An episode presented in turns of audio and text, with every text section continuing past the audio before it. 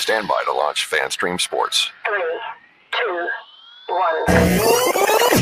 Let's start. Hello, sports fans. Welcome to FanStream Sports. Nothing, nothing but pure sports. And welcome everybody to FanStream Sports, powered by DSP Media. This is the Fighting Irish Daily Blitz, and I'm your host, Rob Fedoff, also known as RPT. You can find me on Twitter at PFedoff. So we had big news for episode 50 when Coach Brey made it known that he was stepping down as the men's basketball coach at the end of this season. For this episode, episode 55, we also have big news. Tommy Rees, the offensive coordinator for the football team, has decided to leave and head down to Tuscaloosa, Alabama to coach for, to me, the greatest football coach, at least in my lifetime, maybe in all lifetimes, Nick Saban. Uh, it was reported yesterday that he was being flown down in a private jet uh, to be interviewed by Coach Saban. And it was just made official that he did accept that position as the offensive coordinator. Uh, let's take a step back too. A lot of people say, you know, he left for the money. To me, that's that's horseshit right there. It is for now. Money does play a factor in everything, but it was reported yesterday that Notre Dame would match any offer that Alabama made to Tommy. So money is not really an issue at that point, right there. So here's the thing: this was for Tommy to take that next step to get his uh, dream job, which is in the NFL. It's been widely known that he wants to be a coach in the NFL at some point in his career, whether that's a head coach or offensive or a coordinator position. He wants to be in the NFL. And the narrative has always been, and rightfully so, there is stats to back this up. If you're an assistant coach under Saban, your next job is a step up. So here are some prior offensive coordinators at Alabama. So Lane Kiffin, he's now the head coach at Ole Miss. Uh, Steve Sarkisian is now the head coach at Texas. And then last year's offensive coordinator, Bill O'Brien, he's now, he just accepted the job to be the offensive coordinator for the New England Patriots. Some of those, uh, actually, all of those uh, names I listed before, they were head coaches at other, uh, uh, whether it's the college or NFL at some point. They ended up getting fired. Some of the jobs they had prior to Alabama. It seems like you go to Alabama, you take a you know a lesser job as an assistant, and then they either get re-energized, reborn. Uh, they do have results, and then they take a even better job for their next job. So Tommy, you know, this is not like he's being fired somewhere else. He's actually going here to, you know, uh, increase his resume, and if he does succeed, he probably will be a coach at some point, whether it's a coordinator or a head coach in the NFL. I don't know if that's going to happen. So let's get into just some of the how this is negative for Notre Dame right now. He was a great recruiter. I want to say great. He was a solid recruiter. He did get Sam Hartman uh, to transfer from Wake Forest to Notre Dame this year. If you want to call it a transfer, he had graduated from Wake Forest. He's more or less looking for one year to increase his draft stock. So Tommy got him to come to Notre Dame. That would have been his best quarterback that he had at Notre Dame in the five years he was at Notre Dame. Two were as an uh, more or less a assistant of some sort, offensive assistant, and then the last three he was the official offensive coordinator for Notre Dame. Uh, and this year too, you know, last year, you know, Jeff Quinn was released of his duties as the offensive line coach. We brought back Harry Hiestand. The offensive line improved tremendously. It was a slow start, don't get me wrong, but that O line was uh, night and day compared to it was compared to what it was in 2021. Wide receiver coach Del Alexander was let go. Uh, great guy, but an awful, awful wide receivers coach. We bring in Chansi Stuckey. The wide receivers were not OSU caliber, but they made great strides as well. So you finally got some wide receivers that know what they're doing, an offensive line that was really gelling you have a quarterback, your best quarterback that you ever had at Notre Dame, or on paper, that is. We'll see how that goes for 2023. To me, you have all the tools now, Tommy. If that was me, I'd want to see how that progresses um, in my career as the offense coordinator at Notre Dame. I would like to see how that happens. I know people are different that way, but it's like I finally have all the tools I need to succeed. I'd want to see how that goes and but he doesn't want to see that, and I I I, I get that. You know, now he has a chance to uh, learned from the greatest coach of all time. And, you know, Nick Saban can back that up to, to say, hey, look at all my assistants. Their next job is even better than what they had here at Alabama. But here's the thing, too is Tommy Rees that good? I, I still don't know that. He did some good things, you know, with with what he only had a at times I thought Drew Pyne was not even good enough to play division two at the NCAA level. The offense did have its moments this year with a limited QB play. And what anything that could go wrong with the quarterback play this year, it did. And they didn't really, they never imploded that much, but he kind of kept everything pretty steady with that offense this year with everything that could go wrong. But still, I, I'm just, is he that good? And they said, well, he coached the the winningest quarterback of all time in Ian Book. Let, let's take a step back here. Ian Book, he played in a lot of games for Notre Dame. He was a, a solid quarterback, but he was not a superstar. I know a lot of people think he was. He wasn't. So here's the thing Ian Book played in a lot of games, winningest quarterback of all time. But in 2018 and 2019, when Chip Long was the coach, his stats were better when Chip Long was the offensive coordinator instead of when Tommy Rees took over in 2020. I know that was a COVID year, but uh, the stats don't lie. 2018 and 2019, 2018 and 2019, Ian Book's numbers were better than what they were in 2020 under Tommy Rees. And the thing with with Ian Book too, not to get too far off the subject, he had a lot of talent around him, and he had a defense. If you gave Brady Quinn, now Brady Quinn had some talent around him with Jeff Samardzija, Darius Walker, Rhema McKnight, Marie Stovall, and he had a solid offensive line, but he had an awful defense. Those Charlie Weis defenses were awful. You get Brady even more talent than what Ian had on offense and also a great defense to back him up so the offense doesn't have to score every single possession. I think Brady Quinn would have been the winningest quarterback in ND history, but that's a discussion for a different day. So, you know, why why is Tommy leaving? You know, Nick Saban, seven titles. They consider him the GOAT.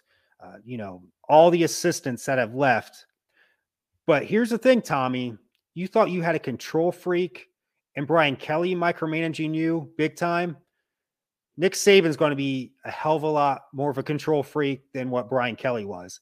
And you can say, well, Brian Kelly's never won a national title, at least not a national title at the D1 level. Fair enough. Nick Saban has. So maybe that's why he's saying, I'm going to leave. I don't care if he's a control freak. He's won national, national titles, and this can get me to the NFL. And here's another thing, too the fan base. You think the Notre Dame fa- fan base is crazy? Alabama, if you're not in the hunt for a national title every year, they're going to be coming after you. I'm not saying like in a, a violent type of way, but you're going to hear a lot more uh, negativity in the media with the fans. If you're if you lose more than one game, which is what they did this year, uh, it's going to uh, be a little bit interesting there. And here's the thing too: I keep seeing you know the talent, the talent's better Alabama. Maybe, but the gap is not like it was here in 2012 and 2013 when we just got the shit knocked out of us in the national title game by Alabama. Yes, it was here, but it's about here right now. And here's the thing, too, Tommy Rees is going to have to deal with. He's going to have a inexperienced quarterback. Bryce Young is gone. The wide receivers are not like they used to be at Alabama. Uh, there's no DeVonta Smiths there anymore. They don't have the wide receivers like Ohio State has right now. So you had a lot of good foundation at Notre Dame coming back last year. They're, I think these are five stars supposedly from Alabama. They're not as seasoned as what you had or what you were getting at at Notre Dame. So that's going to be another thing right there. So to me, if I was Tommy, I, would have stayed. But let me play devil's advocate here too. And I may sound like a hypocrite here, but Notre Dame, um, let's say I, I worked at Notre Dame and I was working at their film school. Yes, Notre Dame has a film school. It's not USC, it's not NYU, but yes, they do have a film school. And hey, I'm working for Notre Dame, you know, you know, dream job to, to be working for Notre Dame. And also in film, because I'm a big movie guy.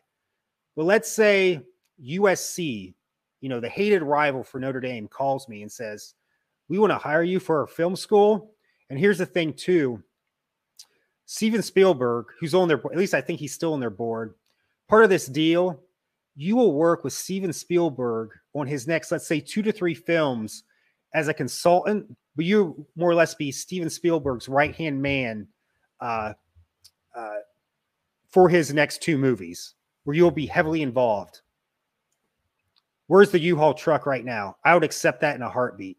Even though I'm working at Notre Dame, to work for the let's say the most influential filmmaker of our generation, if not of any generation, because he more or less changed the way we see movies. I mean, the blockbuster really wasn't a term until Steven Spielberg came on board with Jaws, and then you got E.T., Indiana Jones movies, anything that he's a part of, it's a big event. Not so, maybe not so much now, but it's still Spielberg. I would jump at that in a heartbeat. So I think that, and that's why Tommy's leaving. You know, I got a chance to coach under the goat, get me to the NFL, and go from there. But I just don't see what Saban sees in him. And I'm not trying to badmouth Tommy here, but to me, he's been pretty much an average coach right now at Notre Dame. He's only 30, and there's always been this narrative, you know, this boy wonder. Uh, you know, he's a son of a coach, and you know, he has all this knowledge. And here's the thing, too, and let, let me do this real quick, too, just to show you how the media can really make things better than what they are or more negative than what they are. This is from ESPN when it was deter when it was known that he was taking the job. This was what ESPN says, and I've always I, I have some friends that always say, "Oh, ESPN, you know, they don't know what they're talking about. They have a, an agenda of their own." Now I kind of push that to the side, but I'm starting to kind of believe this more and more. So here it says here Notre Dame offensive coordinator Tommy Rees has accepted the job to become Alabama's offensive coordinators, offensive coordinator, sources told ESPN. This is where I, I kind of laugh. The former star quarterback for the Irish. Let's put it right. He was not a star quarterback at Notre Dame. Yes, he he threw some a lot of touch, not really a lot of touchdown passes, but he threw a lot more, not more interceptions, but he threw a lot of interceptions as well he was never a a needlepoint mover uh, to win us games at Notre Dame. He, he, I will say though, he did save us during that Stanford game when Everett Golson got hurt um, in that the year we went to the national title game. But he was never a star quarterback at Notre Dame, not even close. Uh, took the job officially on Friday, sources told ESPN, and he's informed Notre Dame officials of his decision. And then here it says Rees 30 is one of the brightest young minds rising in the sport. To me, that's that's that's just an opinion. I don't think he's now he could become that. Let's just say he goes to Alabama this year and they win a national title. They average 50 points a game, you know, similar to what LSU was with Joe Burrow. Okay, I take back what I said. I've been wrong before, but I don't think I'm wrong on this right now.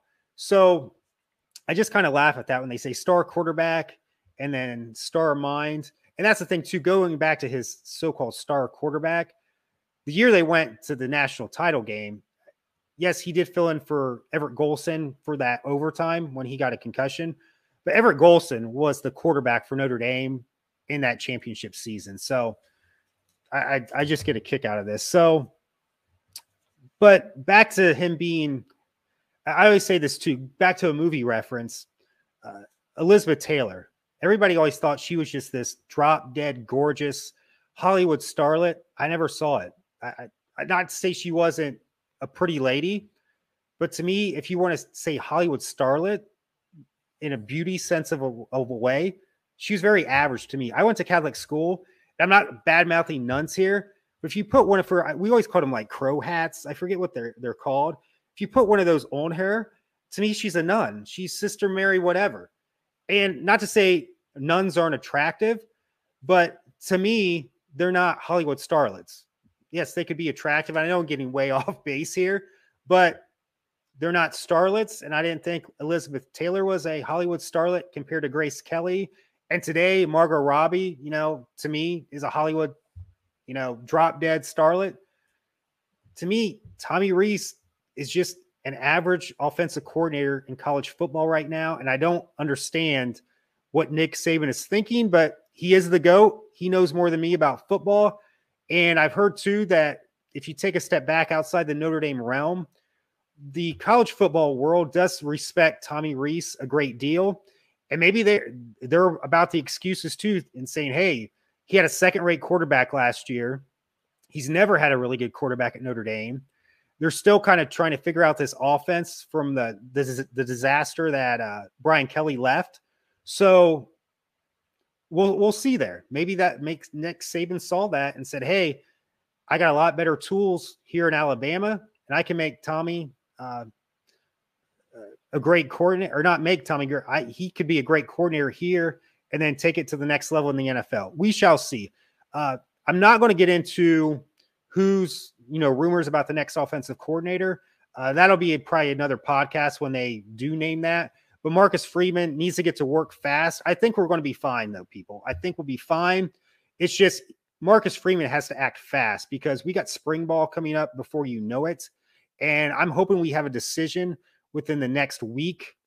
I don't want this to go into uh, the following week. So if we got a coach by next Friday or Saturday or even Sunday, I'll be happy. But I don't want this uh, like a, a young so-called what they think is an up and comer, like what we thought with Tommy Rees. We saw what that how that worked. Whether there was whether you can, you know, justify the excuses, that's to be determined. But I want someone that is polished, accomplished. I don't care if they're young, but if they've been around the game and they've had their resume speaks for themselves. That's what I'm trying to say because we don't want to um we don't want an, another experiment. We need someone that, you know, maybe they have some, you know, gray in their hair or something with experience because we can't take a chance on just uh, a high risk reward type of uh, coordinator because we have some a lot of talent coming back.